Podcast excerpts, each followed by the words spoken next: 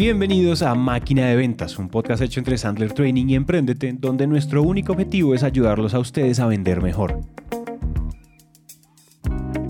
Es por eso que cada 15 días Dan Macías, director de Sandler Colombia, y yo, Santiago Cortés, director comercial de Naranja Media, nos sentamos a hablar sobre algún tema en particular que sabemos que nos duele a todos los que salimos a vender.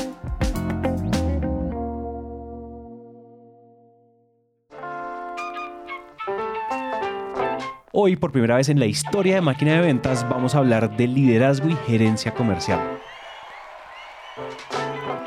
Este episodio, que además es el primero después de nuestro primer cumpleaños, está dedicado a todos los líderes o futuros líderes comerciales o líderes en general. Pues hoy vamos a hablar de los cuatro elementos de un líder comercial. Entonces, empecemos. Hola a todos y bienvenidos a Máquina de Ventas, episodio número 26. Hola Dan. ¿Qué ¿Cómo vamos? ¿Todo al 100 o qué? Todo al 100. Oye, ya volviste, estás grabando desde tu oficina por primera vez súper mega remodelada y no en el yate además, porque es que has estado como paseador. Efectivamente, eh, estamos en proceso, estamos en proceso de remodelación. Muy agradecido con Nico Cardona, mi arquitecto, que nos está transformando tanto el apartamento como el estudio. Y súper chévere, güey. La verdad es que estoy bien, bien contento con mis luces de, Star Wars, eh, nivel discoteca. Pero todavía, todavía le falta, todavía le falta. Le vamos a poner un bar, le vamos a poner un bar a la oficina, muy importante. Va a aportar cero a mi lucha contra el alcoholismo, pero pues no pasa nada, vale la pena. Es verdad, es verdad. Es como, es como cuando mi mamá dejó de, fumar. Ella cogió la caja de Malboro entera y la metió en un cajón y la cerró.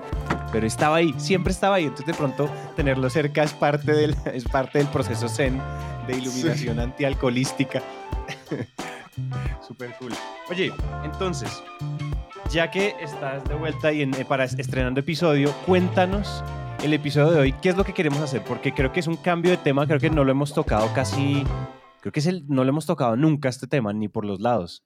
Sí, sabes que es un buen punto y, y Dave Matson, el CEO de Sandler, no estaría orgulloso de nosotros si se enterara. Y es que vamos a empezar a hablar, y, yo diría que no solo en este episodio, sino en otros episodios, un poco más de gerencia y de, y de liderazgo comercial, ¿no? Porque Sandler, pues es la empresa de entrenamiento en ventas más grande del mundo, pero también somos la empresa de entrenamiento en gerencia y liderazgo comercial más grande del mundo. Y, y la realidad es que los programas de gerencia de Sandler son espectaculares, maravillosos, muy, muy cool. Ustedes saben que yo empecé originalmente como cliente de Sandler. Yo no empecé siendo empleado ni franquiciatario de Sandler inmediatamente, sino que yo empecé como cliente en mis momentos de, desesperación. Y después de tomar fundamentos, después de tomar Sales Mastery, o más bien mientras estaba tomando Sales Mastery, pues me enteré que había un programa que se llamaba Gerencia Estratégica Sandler y pues de una lo empecé a tomar y lo empecé a tomar a la par que yo estaba tomando mi MBA. Y el MBA es chévere, el MBA es como muy estratégico. Yo creo que a veces los MBAs pecan un poco de ser como para líderes de multinacionales, ¿no? Como si fueras el gerente de PepsiCo y tienes que entrar a un nuevo país, ¿cuál sería la estrategia? Y yo de que, güey, o sea, en mi empresa somos cinco gatos, güey, y todos estamos echándole ganas a la vida para pagar la nómina. O sea, chévere el caso, buenísimo. obviamente te da, te da criterio, pero a veces, si no eres líder de una multinacional, pues probablemente es un poco fuera de tu, de tu realidad, digamos. Entonces, cuando conocí el, el curso de gerencia estratégica Sandler, pues me volvió loco porque absolutamente todo lo que yo veía en el curso era muy práctico y podía ir a implementarlo a mi empresa inmediatamente. Es más, ni siquiera tenía yo otros vendedores, ¿no? Bueno, mi socio vendía junto conmigo, pero no es que yo lo supervisara, ¿no? O sea, pues él vendía como, como socio, como cada quien, cada quien traía sus, sus clientes haciendo labores de, de socios. Pero sí muy impresionante cómo era muy, muy aterrizado al, planeta Tierra de, mi vida particular de ser dueño de una pyme en ese momento. Entonces, bueno, a partir de este episodio y en otros episodios, pues les queremos compartir un poco de esa sabiduría de David Sandler y sus herederos acerca de cómo ser un buen líder comercial. Uh, entonces ya todos los líderes comerciales que estén allá afuera a sacar nota, porque además, o sea, primero de muchos, me gusta el llamado que haces y es, nosotros no queremos que, que, que David Sandler en su tumba se revuelque porque dice, esos de máquina de ventas no están hablando de gerencia, malditos sino que en realidad, en realidad sí hagamos honor, hagamos honor. Entonces, ¿por dónde comenzamos? ¿Cuál sería el primer punto para hablar de liderazgo? Como para empezar a tocar este tema como desde lo primero, ¿no? Porque después ahondaremos en otros episodios, en otros temas. Exacto. Entonces, el, el día de hoy yo quiero que hablemos de cuatro cosas que tienes que hacer para ser un buen líder, ¿no? En Sandler a esto le llamamos los cuatro roles del liderazgo. Y para no meterle suspenso, los cuatro roles de liderazgo que ahorita los definiremos y daremos unos tips y tácticas de cada uno son supervisión, coaching, entrenamiento y mentoría. Un líder tiene que ser buen supervisor, buen coach, buen entrenador y buen mentor, ¿no? Ahora, antes de entrar en cada uno de estos, hay una cosa que es bien importante tener en cuenta y es entender que no todos los vendedores son iguales. Entonces hay una estadística que mencionamos mucho en Sandler, que es el 20-60-20 de los equipos de ventas. Entonces, 20% van a ser tus high performers. 20% van a ser las personas que siempre están rompiendo las metas, que no necesitan motivación, no necesitan que los persigas porque ellos se motivan solos y es más, cuando están por llegar a su meta, ellos mismos se ponen una meta más alta. Cuando les asignas la meta de la empresa, no se quejan, sino que ellos dicen chévere, gracias, y ellos internamente se ponen una meta más ambiciosa. Entonces, ese es el 20% superior, ¿no? Los, los top performers.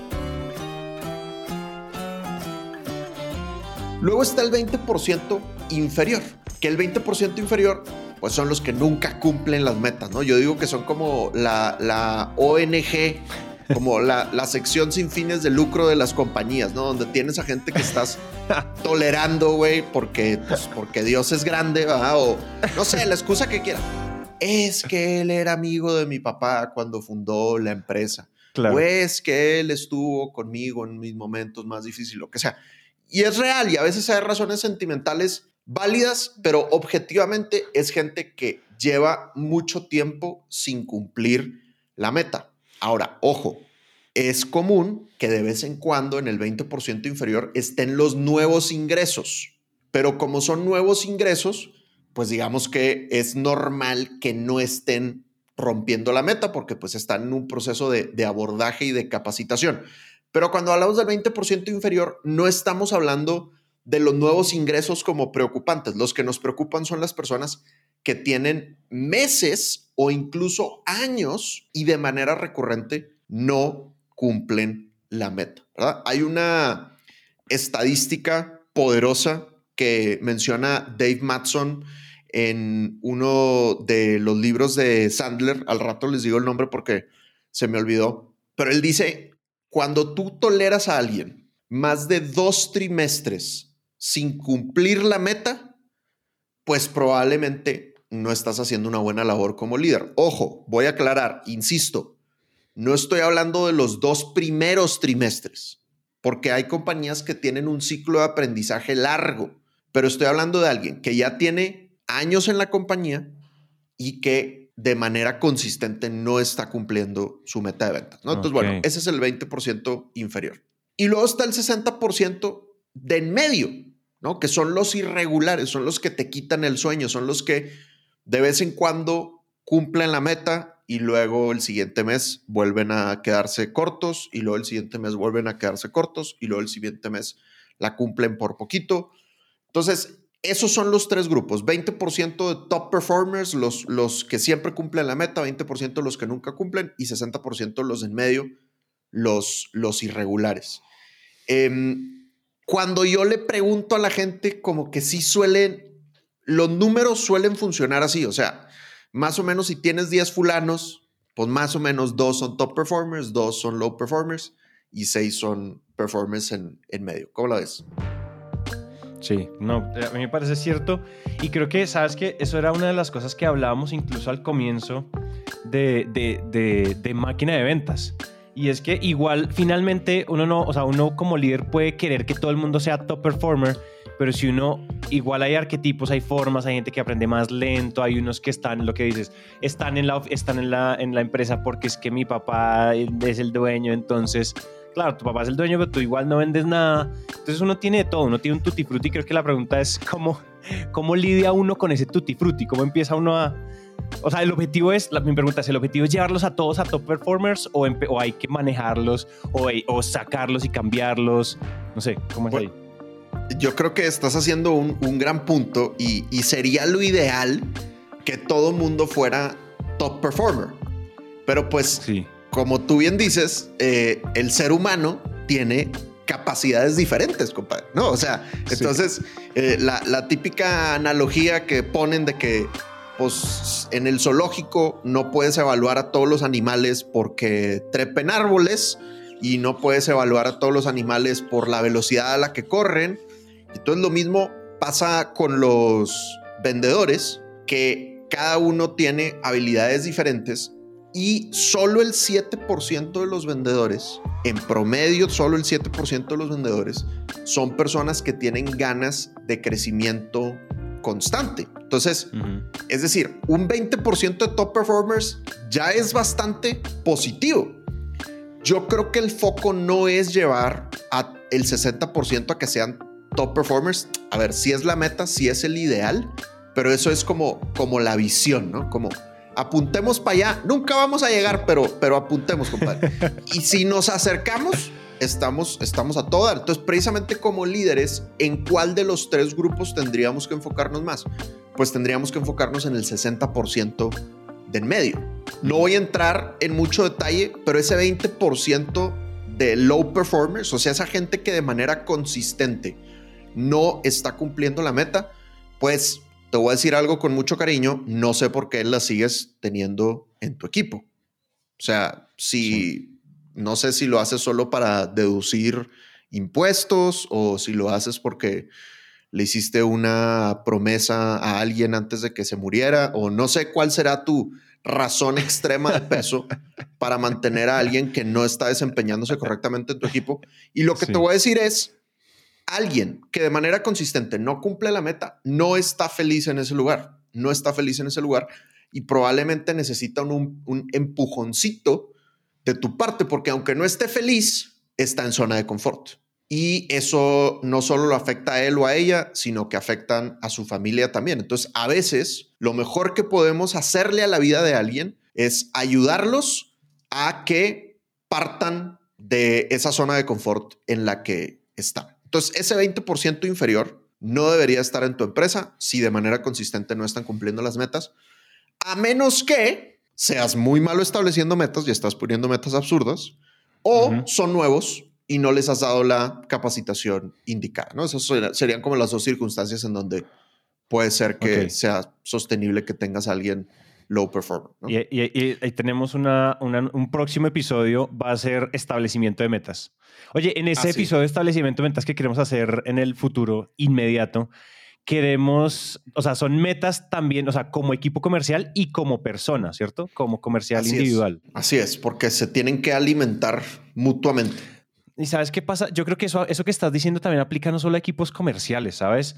Creo que Naranja Media, Naranja Media está creciendo mucho y nosotros estamos contratando mucha gente al mes, pero también estamos despidiendo muy rápido. Una de las cosas que hablamos en la reunión de socios el otro día es como, yo aquí, o sea, los que se rompan aquí por nosotros y los que, los, los jugadores AAA, esos vamos a hacer todo lo posible porque se queden. Pero los jugadores B los vamos a sacar lo más rápido posible. Tenemos que saber rápido quiénes son B players para sacarlos rápido. O sea, sin, y sin agüero, es decir, lo que, eso es lo que decía Reid Hoffman, el fundador de LinkedIn. Él decía, hire, ¿qué? Hire slow, fire fast. Eh, contrata despacio, despide rápido. Eso es lo mismo, a nosotros nos pasa lo mismo. Hay veces que uno ve y uno se emociona y le echan a uno la parla y entran a la empresa y es como, no, pues chao, chao, te va rápido sin, ay, la oportunidad, seis meses de periodo de prueba, no. Si en un mes no me mostraste que estás dispuesto a, a, poner las manos al fuego, pues chao. Total. Entonces, no solo aplica comerciales, esto es, sí. Claro, total, aplica para todas las personas. Y fíjate, el, ¿cuánto es? Algo así como el 20% del programa de gerencia que tenemos en Sandler es cómo reclutar. Y es obviamente oh. la primera, las primeras sesiones son de cómo reclutar, porque a fin de cuentas, pues todo lo demás, de nada sirve que seas un extraordinario supervisor, coach, mentor y entrenador si no estás reclutando correctamente, ¿no? Entonces, ahora, insisto, no podemos tener un equipo solo de superestrellas porque pues esa es la condición humana, o sea, tenemos que aceptar la realidad. Es, o sea, es lo que pasa en los equipos, incluso en el Real Madrid y en el, y en el Barcelona. O sea, a pesar de que tienen el dinero del mundo, pues no van y contratan a los más superestrellas en todas las posiciones. Porque a fin de cuentas, pues tienes que jugar en equipo y tener un equipo de puras superestrellas, pues probablemente se matarían entre todos, ¿no? Entonces, tienes que enfocarte en ese 60% y más que decir, oye, voy a convertir a mi 60% en superestrellas, lo que tienes que hacer es, oye, déjame pongo la meta de aumentar las ventas un 10%, un 15% de este 60%. Y así me la voy llevando poco a poco. Ahora, aumentar las ventas un, 60, un 10, un 15%, pues es un billete, güey. O sea, si lo estás haciendo para el 60% de la compañía, es mucho, mucho billete. Mientras que estás dejando que los superestrellas, los top performers, pues sigan haciendo su chamba y sigan rompiendo sus, sus récords, ¿no? Entonces, bueno, primera gran lección de este episodio. Número uno, a los superestrellas, atiéndelos, quiérelos, no necesitan tu seguimiento constante, pero demuéstrales que estás bien preocupado por ellos. 60% es todo lo que vamos a hablar hoy, está enfocado en el 60%. A esos cuates tienes que supervisarlos, coacharlos, mentorarlos y entrenarlos. Y el eso sí los vamos a subir eso los vamos a subir, así es, los vamos a subir un poquito en ventas. Uno que otro se convertirá en top performer, pero difícil que sean todos, ¿no? Y el 20% de abajo, a menos que sean nuevos ingresos, pero el 20% de, de, abajo, pues compadre, o sea, llámalos a descargos cuanto antes y pues encárgate de que tengan una despedida chévere, tú pagas la pizza, ¿me explico? O sea. Exacto. sí, sí, sí, sin mucha lágrima. Así es, exactamente. Entonces, bueno, vamos a empezar a hablar de los cuatro roles. Primero sería entonces, el primero sería, si no estoy mal, supervisión. Un buen líder comercial, incluso líder en general, es bueno supervisando. Y eso, y eso tiene como la, la, un poquito el, el estigma de el supervisor, ¿no? El supervisor, como el que está en la planta con el, con el, con el juguete. No estás trabajando, pega los tornillos. Entonces, entonces quiero, o sea, yo quiero, yo quiero como que ilumínanos aquí porque yo también tengo un poco ese estigma de supervisión. Claro, sí. Entonces, a ver, la supervisión significa ayudarle a la gente a manejar su estadística de ventas, ¿no? Entonces, Ustedes me han escuchado en mis webinars decir en múltiples ocasiones, las ventas es un, como un juego de estadística. Si yo vendo uno de cada diez y quiero cerrar cinco negocios este mes, pues tengo que hablar, tengo que hacer 50 intentos, ¿no? Tengo que tener 50 oportunidades, de las cuales 45 me van a mandar a cazar elotes, pero 5 me van a firmar el contrato, ¿no? Entonces, esa es la estadística de un vendedor en particular el gerente, el manager, el líder, el director, el jefe, como le digan en tu empresa, su misión es ayudarle al vendedor a recordarle esa estadística. Para que cuando el vendedor lleve 4, 5, 10 nos, el, el, el manager le diga, oye, fresco, güey, fresco. O sea, acuérdate que la venta es un juego de estadística y que es normal recibir un no y que también le diga, oye, pero a ver, habíamos quedado que ibas a hacer 20 oportunidades esta semana. ¿Hiciste las 20 o no las 20? O sea, no te puedes quejar de bajos resultados si no estás haciendo la chamba necesaria para llegar a tus resultados. Entonces, la regla Sandler es, no controles tus resultados, controla tu comportamiento. No controles tus resultados, controla tu comportamiento. Entonces, ¿eso en qué se concreta? se concreta en que el manager le debe de ayudar, ayudar al vendedor a, número uno, definir su recetario, ¿no? Que el recetario en Sandler es cuántos contactos tienes que hacer al mes para cumplir tu meta de ventas. Entonces, si tú cierras uno de cada diez y quieres cerrar diez, tu recetario es que tienes que hacer 100 contactos, ¿no? Tú cierras uno de cada cinco y quieres cerrar cinco, tu recetario es que tienes que hacer 25 contactos. No sabes lo que está trabajando mi hamster, güey. Ah, este sí, sí, te veo ahí tirando aritmética avanzada.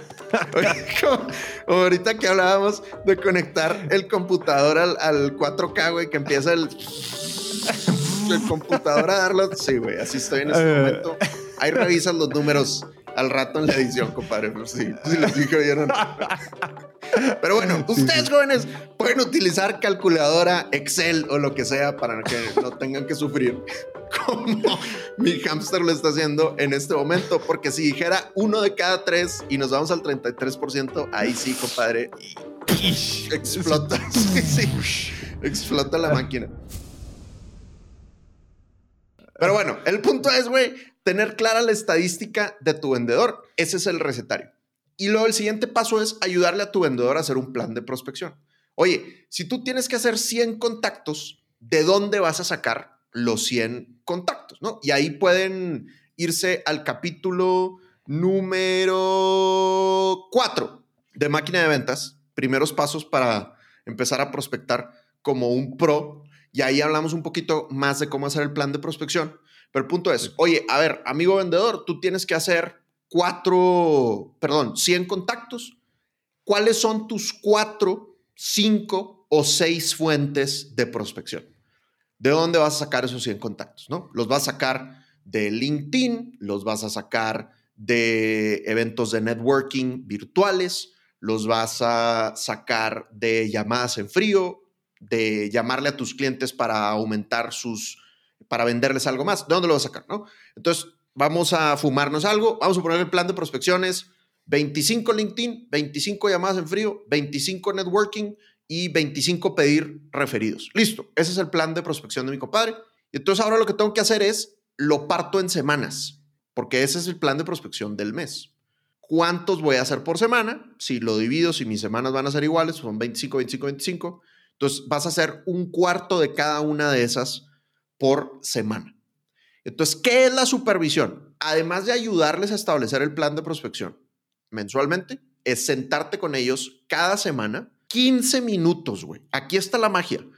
15 minutos, no más de 15 minutos, para que el vendedor te presente si cumplió y no cumplió los números. Oye, mi compromiso era hacer tres contactos por LinkedIn, tres de referidos, tres de la fregada y diez de no sé qué.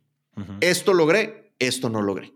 Y entonces ahí, bien importante, sin utilizar un mal tono, sin enojarte, sin regañar, sin dar palos, sin dar látigo. Si cumplió, buenísimo, felicidades, me encanta, maravilloso. Pero si no cumplió, listo, ¿qué vamos a hacer la siguiente semana para reponernos? Porque si en la primera semana del mes no estoy cumpliendo con mi meta de prospección, pues estadísticamente no voy a cumplir en el mes, no va a llegar al resultado. Y como líder, como manager, pues tengo que ser buena onda con mi vendedor y decirle, hey, fresco, estoy contigo, vamos a darle para adelante, pero ¿qué vas a hacer para la siguiente semana? Cumplirme lo que me debes, ¿no? Entonces, es a súper grandes rasgos, obviamente hay mucho más que hacer en la supervisión, pero a súper grandes rasgos, eso es lo primero que tenemos que hacer en la supervisión. Ok, ok.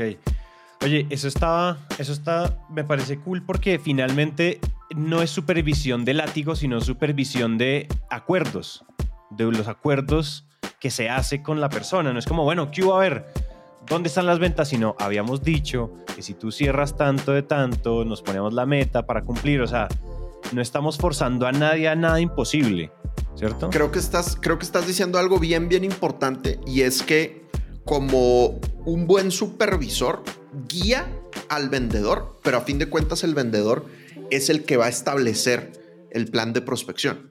Cuando a ti el vendedor te presenta el plan de prospección, tú lo retas, ¿no? Tú le haces preguntas, tú lo cuestionas, tú le exiges, pero no le impones el plan de prospección, porque si no, como tú bien estás diciendo, no es, no es un acuerdo.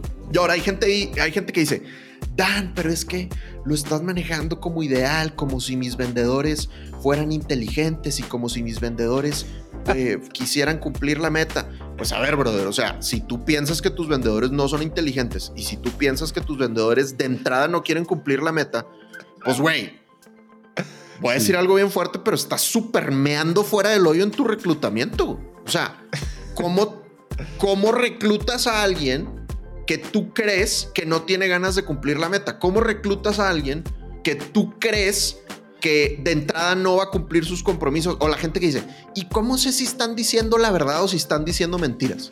O sea, genuinamente tienes en tu empresa a alguien que tú crees que es un mentiroso. Brother, perdóname, pero el problema no es el vendedor. O sea, el problema es que, pues, tus niveles de reclutamiento están, pero, pero mega por los suelos. Entonces, tienes que hacer algo al respecto. O sea, tenemos que partir de que confiamos en nuestro equipo. Que por cierto, este fin de semana vimos la película de Raya, Raya y el último dragón. Ay, sí, gran película, güey. Gran película. Y habla, o sea, la moraleja de la película es hay que confiar en los demás. O sea, tienes que confiar en tu equipo. No puede ser que tú desconfíes de tu equipo. O sea, si tú desconfías de tu equipo, tienes que hacer algo, o contigo o con ellos. Pero tienes que hacer algo. No es normal estar, o sea, no es normal que te sientas en las calles oscuras de Nueva York o del Bronx, güey, cuando estás en conversaciones con tu equipo, con tu equipo. O sea, tendría que ser una relación transparente, ¿no? Claro. Ahora, hay gente también que dice, oye, 15 minutos a la semana, eso es micromanagement. Eso es como, es que a mí no me gusta que me respiren en el cuello, ¿no? Güey, 15 minutos a la semana, güey, o sea, relax, son 40 horas a la semana de trabajo, más o menos, normalmente.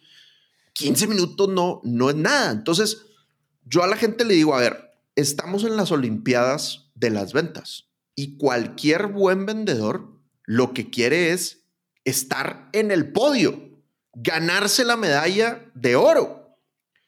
La gente que está compitiendo para las Olimpiadas entrena todos los días y todos los días están midiendo las carreras. Cada vez que corre 100 metros, el coach ahí está cronometrándolo. Cada vez que corre 100 metros, ¿no? No es como que el coach diga, oye, yo no quiero hacer micromanagement, entonces este, yo te voy a medir la carrera, pues una vez cada dos meses, ¿no? Mm. Entonces, tú solo, sí. Sí, exactamente. Entonces, oye, si tú no te quieres medir constantemente, está bien, perfecto. No te quieres medir, listo, no te midas. Pero no vengas a decirme que eres un vendedor de alto desempeño. Oye, mira que estaba haciendo aquí el cálculo mientras tú hablabas. La semana laboral normal son de 40 horas, son 2.400 minutos.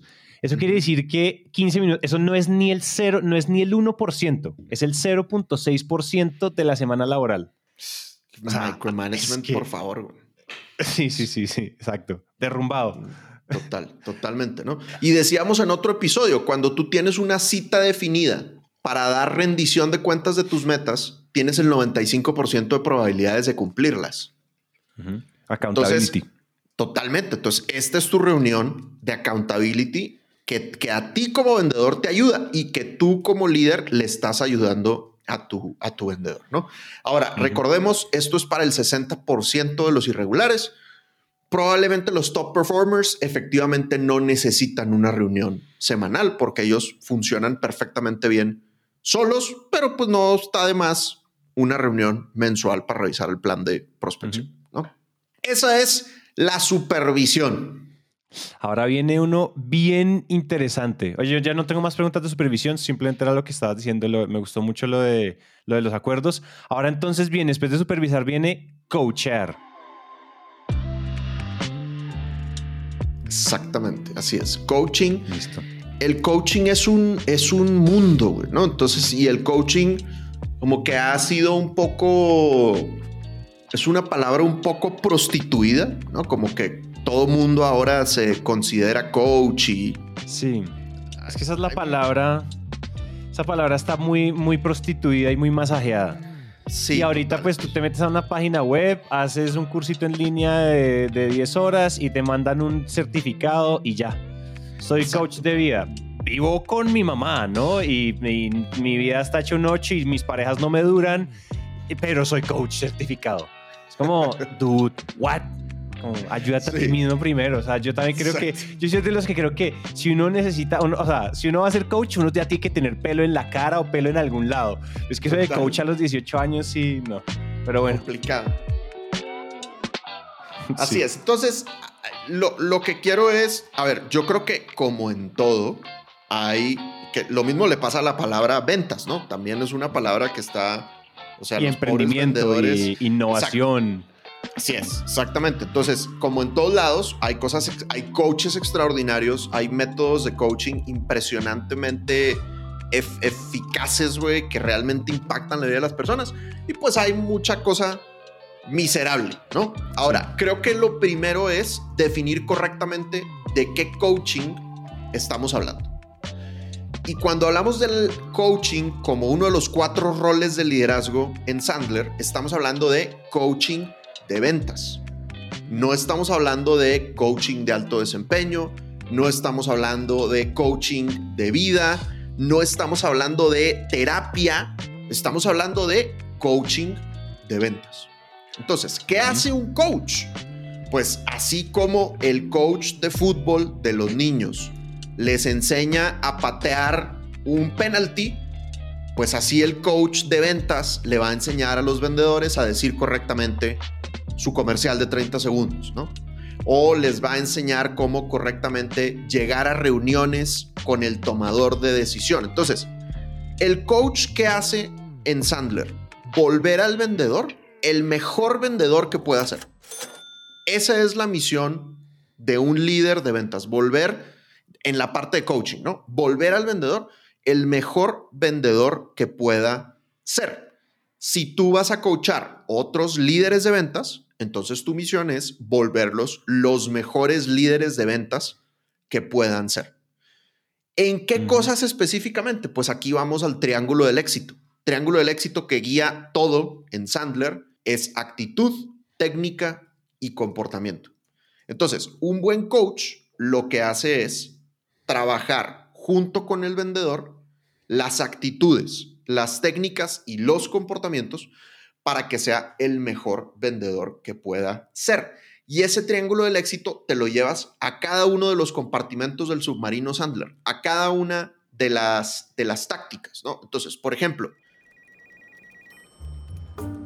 oye, jefe, fíjate que estoy batallando para preguntar el presupuesto, ¿no? Porque ustedes saben que en Sandler decimos no cotices si no tienes el presupuesto de tu prospecto. Entonces llega el vendedor y dice, jefe, pues es que no me dicen el presupuesto, o sea, no estoy logrando sacar el presupuesto. Entonces tú como coach tienes que tener una sesión con él para, número uno, identificar si es un tema de actitud, es un tema de técnica o es un tema de comportamiento.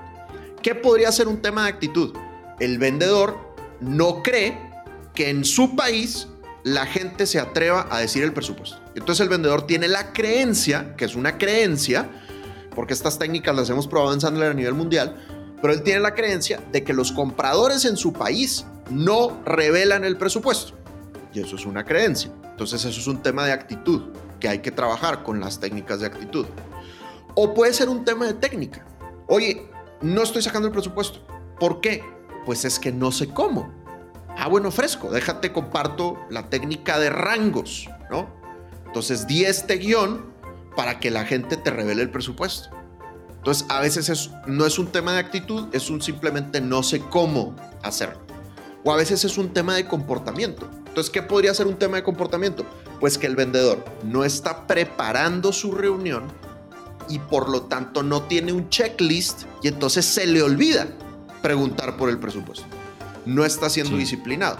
Pero lo interesante es que tú como coach primero le tienes que ayudar al vendedor cómo diagnosticar y luego, ok, ¿cómo le vamos a hacer para que de ahora en adelante sí empieces a preguntar por el presupuesto? O sea que se trata de, o sea, estamos hablando de, igual ahí, o sea, hay problemas, hay que tratar los problemas específicos con los que ellos va llegando, es decir, de todo el proceso, en el caso de, no sé, el submarino Sandler, pues uno va viendo de, en cada paso si ellos tienen problemas de actitud, de técnica de comportamiento y de, digamos, hacer doble clic ahí, como que ayudarle a solucionar, a llenar ese hueco dentro del método en esas tres aristas. Literalmente, tal cual. Eso es lo que hay que ir haciendo. Y es más, uno de los errores que yo cometía mucho al principio como coach es que quería trabajar muchos temas al mismo tiempo, ¿no? Entonces, ¿cuál es mi recomendación? Empiecen si ustedes no han practicado el tema de coaching, pues empiecen a estudiar un poquito, pero empiecen con sesiones breves, empiecen con sesiones de 20 minutos, de 30 minutos, o sea, porque de repente la gente le quiere pegar al mejor coach del universo y aventarse una sesión de una hora y pues realmente no son sesiones productivas o cubres demasiados temas y pues el que mucho abarca poco aprieta. Entonces, cada sesión de coaching debería de tener un objetivo específico, tratar un reto específico, no tratar más retos, ¿no? Y ahora, otra cosa bien importante, a diferencia de la supervisión, porque en la supervisión no vas a regañar, no vas a criticar, no vas a levantar la voz, pero sí vas a juzgar. En la supervisión sí estás diciendo, oye, ¿cumpliste o no cumpliste? Si sí cumpliste, excelente. Si no cumpliste, ¿qué vamos a hacer para mejorar? En el coaching debes de quitarte el juicio. O sea, en el coach, en el coaching casi, casi que tienes que entrar como si no fueras el jefe de la persona. Y eso es súper retador. Se requiere mucha inteligencia emocional para poder hacer eso correctamente. No cualquier gerente de ventas puede ser un gran coach. ¿Cuál es el tip que les doy para que sufran menos? Tengan las reuniones separadas. Ese es otro gran error que yo cometía como coach al principio. Decía, oye, pues si ya nos vamos a ver el lunes a las 8, pues si quieres, primero tengamos la reunión de supervisión y luego tengamos la reunión de coaching. Y entonces era sumamente incómodo porque teníamos una conversación al principio de cómo no cumplió el recetario y luego ahora supuestamente yo me tengo que quitar el juicio y empezar a tener conversaciones de actitud, de técnica de comportamiento, cuando puede que yo como gerente esté molesto porque el flojo asqueroso no hizo lo que tenía que hacer. ¿Me explico? Claro. Claro. Entonces, claro, porque hay, emociones mezcladas ahí, ¿no? O sea, estás cambiando de sombreros secuencialmente en un momento donde debería haber como una procesa el hecho de la supervisión, procesa la reunión de 15 minutos y después empezamos como de ceros, como en blanco. Porque si no, se carga, o sea, yo creo que una, una, reunión seguida sí debe ser muy tensa, ¿no? Como muy tensa, como con mucho sudor y mucho desodorante desgastado. Sí, gracias este, por, por la analogía que nos dejó muy claro cómo puede ser una sesión. Sí, cómo puede ser una sesión. Totalmente, Totalmente, 100%. Entonces, mejor tenganlas, tenganlas por separado, ¿no? Incluso en días, en días diferentes, creo que puede, puede aportar, ¿no? Entonces, bueno, ¿cada cuánto hay que tener coaching? De nuevo, con el 60% en medio, los que son irregulares, pues idealmente semanalmente. O si no, quincenalmente. Pero ya cuando empiezas a hacerlo más allá de cada 15 días o de cada semana, empieza, empieza a perder poder, ¿no? De nuevo, los top performers probablemente no necesitan un coaching tan seguido. Probablemente el coaching con los top performers va a ser no tanto en temas de técnica, sino en temas de establecimiento de metas o en temas de cómo pueden hacer su actitud aún más grandiosa, aún más, más poderosa, ¿no? Pero con el 60%, pues sí hay que procurar tener, estar revisando actitudes técnicas y comportamientos de manera consistente.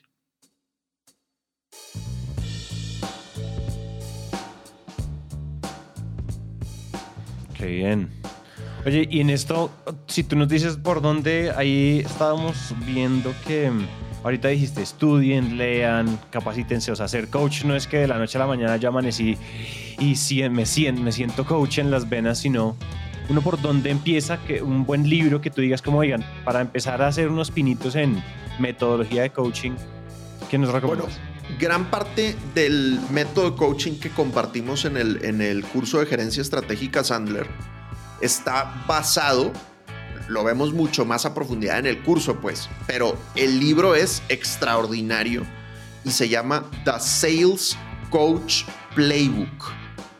The Sales Coach Playbook de Bill Bartlett.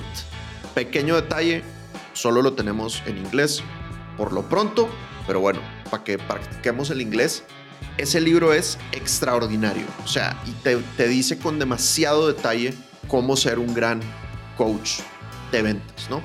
Y además, creo que es importante que cada quien se prepare y se certifique en, métodos de coaching, ¿no? En cómo hacer preguntas, cómo hacer un programa de coaching, etcétera. Si alguien está interesado, la certificación que yo tengo es extraordinaria, de verdad, es maravillosa. Se llama Certified High Performance Coaching. En inglés le dicen CHPC, CHPC vayan, investiguenla y, y de verdad vale muchísimo la pena. Y para mí fue un gran complemento para el tema de coaching de ventas, ¿no? Que esa, eh, ya saben, está fundamentada en el estudio de Brandon Bouchard de 20 años de cómo ser una persona de, de alto, de alto desempeño, ¿no?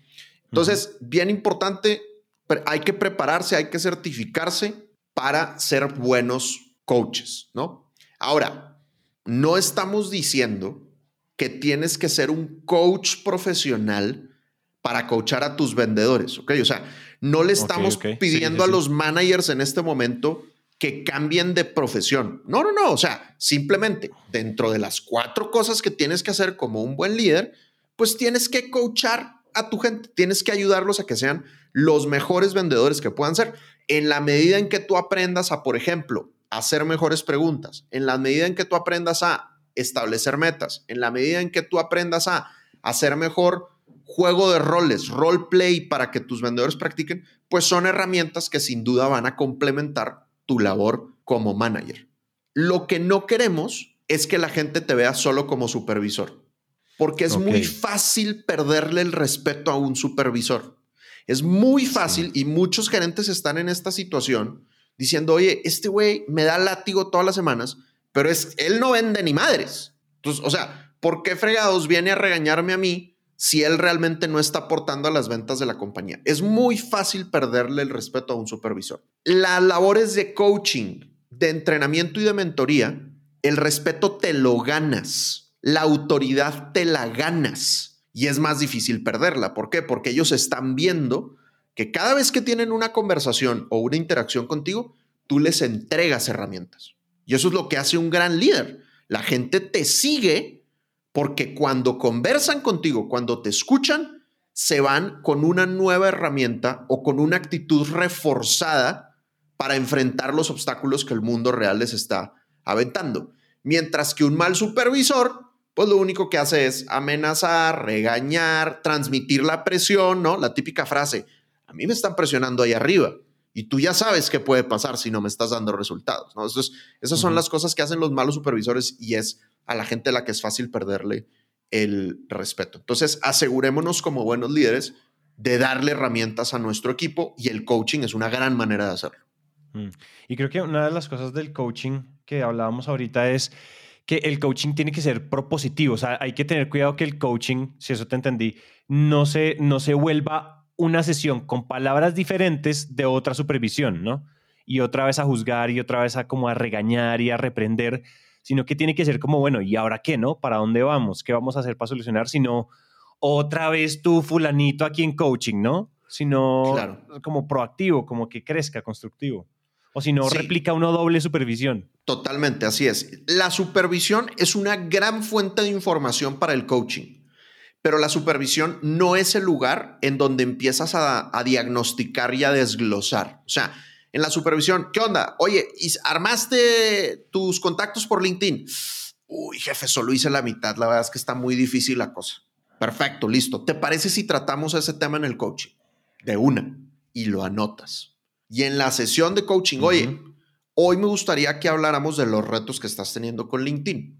Cuéntame, ¿qué está pasando? Y empiezas a hacer preguntas, ¿verdad? Para descubrir si es un tema de actitud, si es un tema de técnica, si es un tema de comportamiento. Me dijiste que está muy difícil el tema de LinkedIn. Cuéntame un poco más. ¿Qué estás viendo? ¿Cómo te estás sintiendo? ¿No? Entonces, hay unos, unos cuantos tips que les doy de coaching. Número uno, el coaching no es terapia, no es un lugar para descubrir los secretos oscuros del pasado de la gente, ¿no? Entonces, como, oye, yo siento que mi vendedor como que le tiene miedo al rechazo.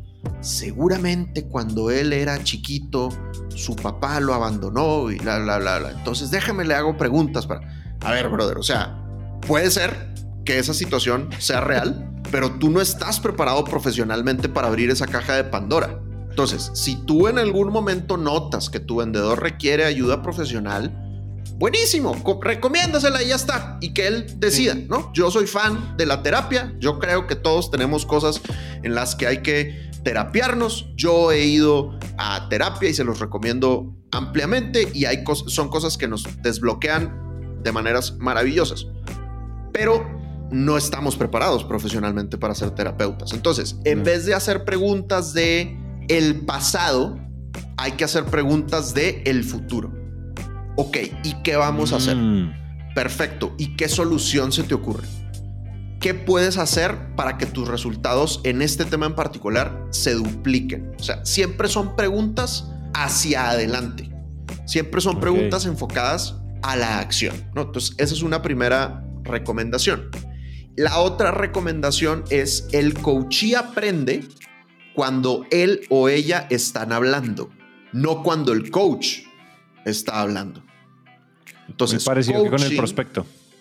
Exactamente, así es, exactamente. Así como en Sandler, toda la información relevante la va a decir el prospecto, no el vendedor. Lo mismo sucede en el coaching. Entonces, si tú estás impartiendo conocimiento, es entrenamiento, no es coaching. Entonces, ahorita explicamos la diferencia porque hay que hacer las dos, pero tengamos claro que en las sesiones de coaching nosotros tenemos que hacer preguntas para que el vendedor llegue solo a las respuestas. Y el último tip de coaching es, estás ahí para exigir, no estás ahí para mantener a la persona en zona de confort.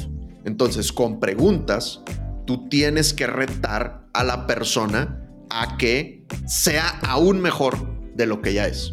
Y ustedes lo piensan, los grandes superestrellas tienen coaches. O sea, pues la relación de Michael Jordan y Phil Jackson o la relación de que contamos el otro día de Serena Williams y Patrick Muratoglu, o sea, son coaches extraordinarios que todo el tiempo están llevando a los grandes dioses más allá del límite. Un gran coach siempre está exigiendo con mucho, con mucho cariño, con mucho respeto, pero también con mucha reverencia por el potencial que esa persona tiene. Entonces hay que exigir.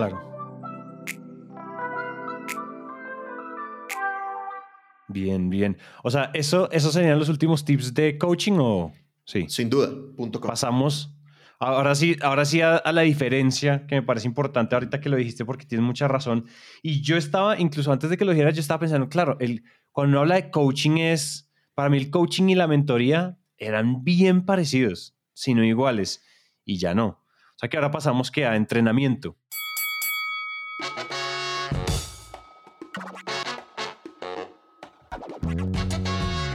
Exactamente. Entonces, el entrenamiento, y del entrenamiento vamos a hablar muy poquito. El entrenamiento proporciona las bases de conocimiento para que alguien pueda ser coachado. Entonces, te pongo un ejemplo. Yo no puedo coachar a mi vendedor en que haga mejores acuerdos previos si no le he dado la clase de cómo hacer acuerdos previos. Yo no puedo coachar a mi vendedor a que llegue a los tomadores de decisión o a que salte intermediarios, recepcionistas, si yo no le he dado la clase de cómo hacerlo. Entonces, cuando yo voy a coachar a alguien en algo, tengo que asegurarme de que ya le di el conocimiento. Y eso lo hago en el entrenamiento. El coaching idealmente lo hago de manera individual, mientras que el entrenamiento lo puedo hacer de manera grupal. Imparto conocimiento a todo mi equipo en conjunto, incluso a toda la empresa en conjunto, pero después en las sesiones de coaching, ahora sí, vamos a revisar cuáles son las actitudes, técnicas y comportamientos que tú necesitas para mejorar en este tema. Entonces, el único tip que les voy a dar en entrenamiento es hagan un plan de entrenamiento. Hagan un plan de entrenamiento. O sea, no pueden depender de proveedores externos para entrenar. Y ojo con lo que estoy diciendo, porque yo vivo de esto. Yo vivo de que ustedes me contraten para entrenar a sus equipos. Tú eres un proveedor externo, sí. Exactamente así. Pero yo desde el principio, cuando la gente me contrata, oigan, yo tengo un límite, yo tengo un límite de horas que yo voy a pasar con su equipo, yo tengo un límite de horas para darle coaching a las personas. De hecho, yo rara vez doy servicios de coaching solo a personas como que hay, se cumplen unas características muy especiales y que es gente que ya ha estado mucho tiempo en entrenamiento. A esas personas estoy abiertos a, a darles coaching, pero generalmente cuando estoy con un nuevo cliente, yo no soy el que le va a dar coaching al equipo. El coaching es misión del líder. Yo entreno el líder, al líder, a darle coaching al equipo. Pero el líder es el que tiene que dar el coaching y el líder es el que va a tener que dar otros entrenamientos. Porque, por ejemplo, el líder se puede dar cuenta que sus vendedores necesitan entrenamiento en productividad. O porque, por ejemplo, el líder se, se puede dar cuenta que los vendedores necesitan entrenamiento en producto. Y esos no son temas del método Sandler en donde a mí me van a contratar.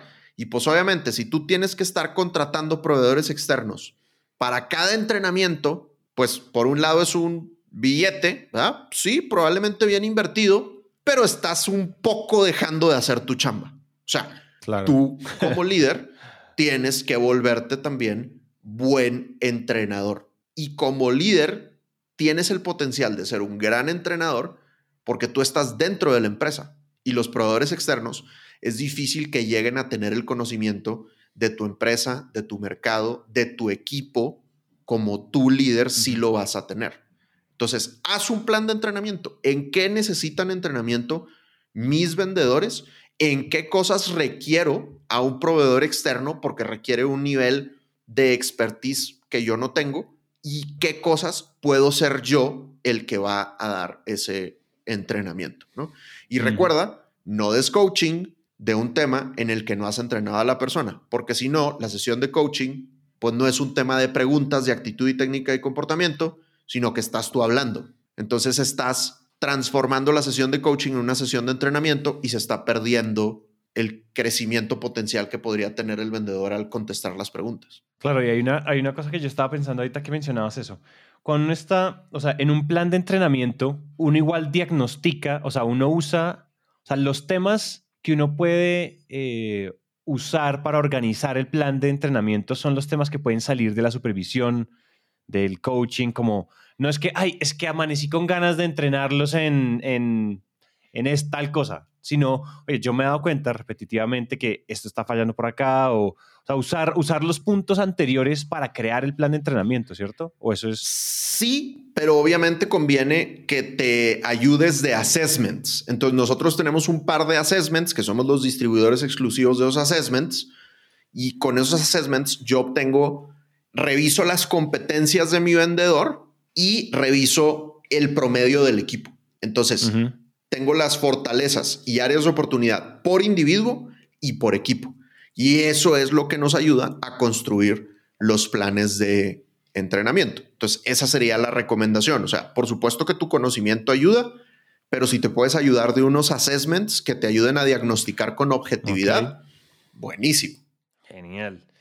Y entonces pasamos a mentoría, ¿verdad? Mentoría. Exactamente. El la último es mentoría Y mentoría, así como decíamos que el coaching es preparar al vendedor para que sea el mejor vendedor que pueda ser, la mentoría es preparar al vendedor para cargos futuros. Preparar al vendedor para cargos futuros. Entonces, hay muchas cosas alrededor de la mentoría, pero les voy a compartir dos.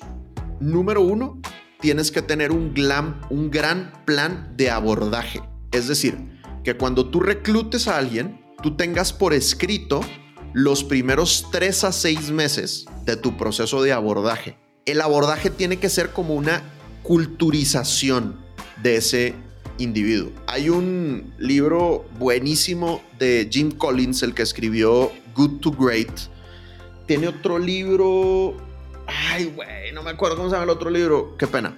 Pero bueno, el otro libro de Jim Collins explica cómo hay compañías que han sobrevivido las grandes crisis de la humanidad y han seguido existiendo. Y una de las cosas, ah, Built to Last se llama el libro de Jim Collins. Built to Last, construidas para durar. Entonces, una de las cosas que descubrieron es que esas compañías desde el principio tenían los valores de la empresa bien definidos. Entonces, una de las misiones que tenemos como mentores es asegurarnos que el vendedor esté viviendo los valores de la empresa.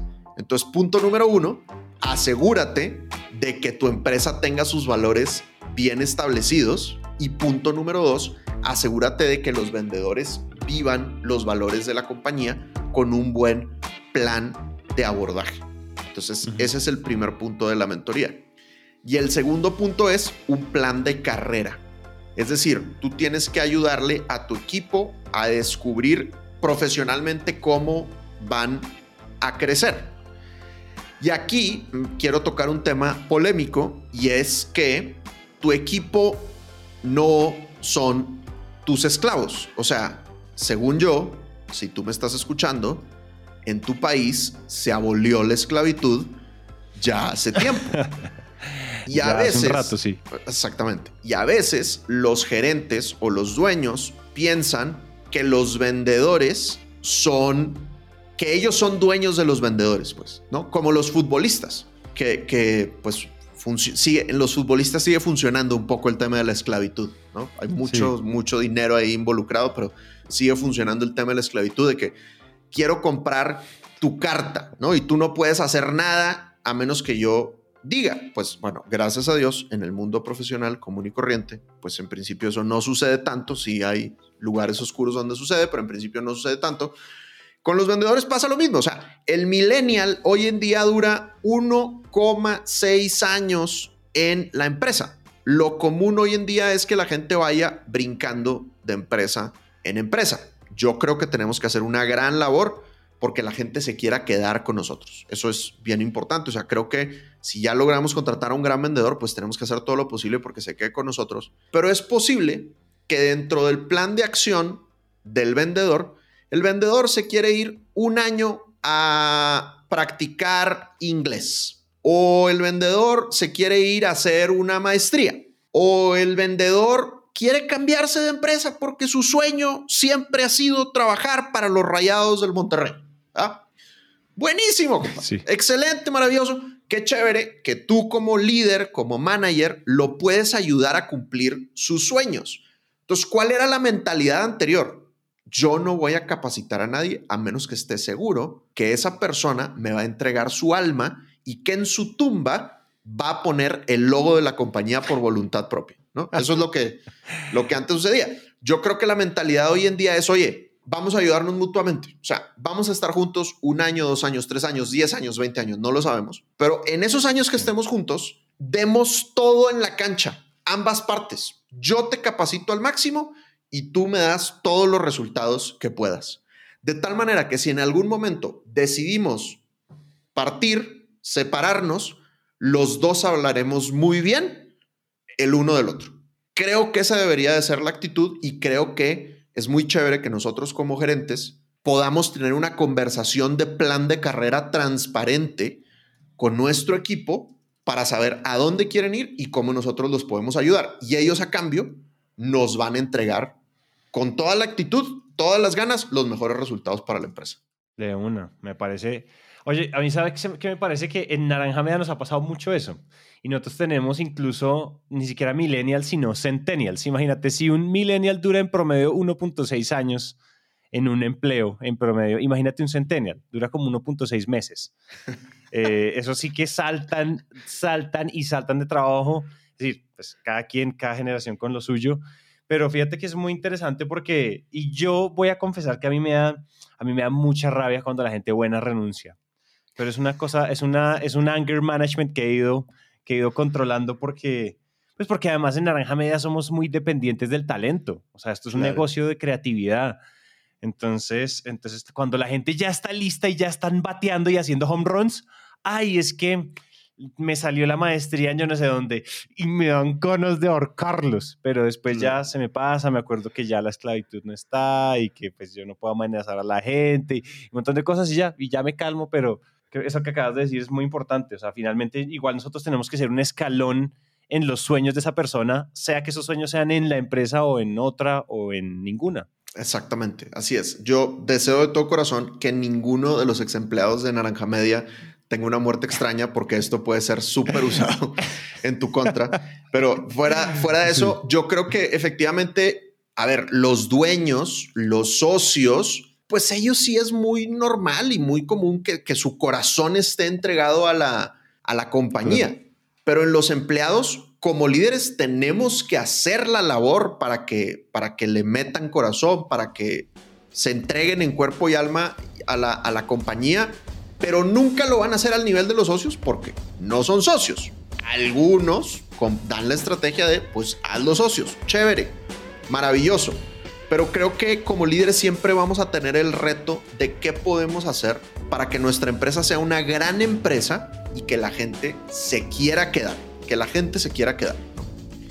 Y de aquí a que logremos eso, yo creo que todos deberíamos de procurar sentirnos orgullosos de que nuestra empresa es un gran semillero. O sea, qué chévere que otras compañías digan, oye, la gente que trabajó en Naranja o en Sandler Dan Macías o en lo que sea, es gente extraordinaria porque se han desarrollado en X o Y temas, ¿no? Entonces, ojalá y algún día tengamos los mejores, las mejores estadísticas de retención, ¿verdad? Sin que haya coerción involucrada. De aquí a eso, ojalá y seamos un gran semillero, ¿no? Entonces, como líderes, y este es mi mensaje final, yo creo que un líder lo que tiene que buscar es la autosuficiencia de su equipo. O sea, un líder se puede considerar un gran líder cuando está logrando que la gente cada vez dependa menos de él. Un líder no es un líder que da palo, no es un líder que da látigo, es un líder que exige a través de la supervisión, a través de recordarle a la gente su estadística, pero que sobre todo está entregándole herramientas a su equipo a través de el coaching, la mentoría y el entrenamiento. Y es un líder, una persona que la gente admira, que la gente respeta, que la gente quiere. Entonces, amigo, amiga, si estás escuchando máquina de ventas y eres líder de ventas, pues haz un diagnóstico. Que también estás viviendo supervisión, coaching, mentoría y entrenamiento. Y como decíamos hace rato, para adelante, no para atrás, sino para adelante. ¿Qué tienes que hacer para duplicar o triplicar tus resultados como líder. Si tú sigues estos cuatro elementos, estos cuatro pasos, te garantizo que la gente te va a respetar más, te va a seguir y van a empezar a generarte mejores resultados. Así es, así es. Lo tenemos. Qué grande. Estuvo bueno, un buen comienzo de, de, de tema.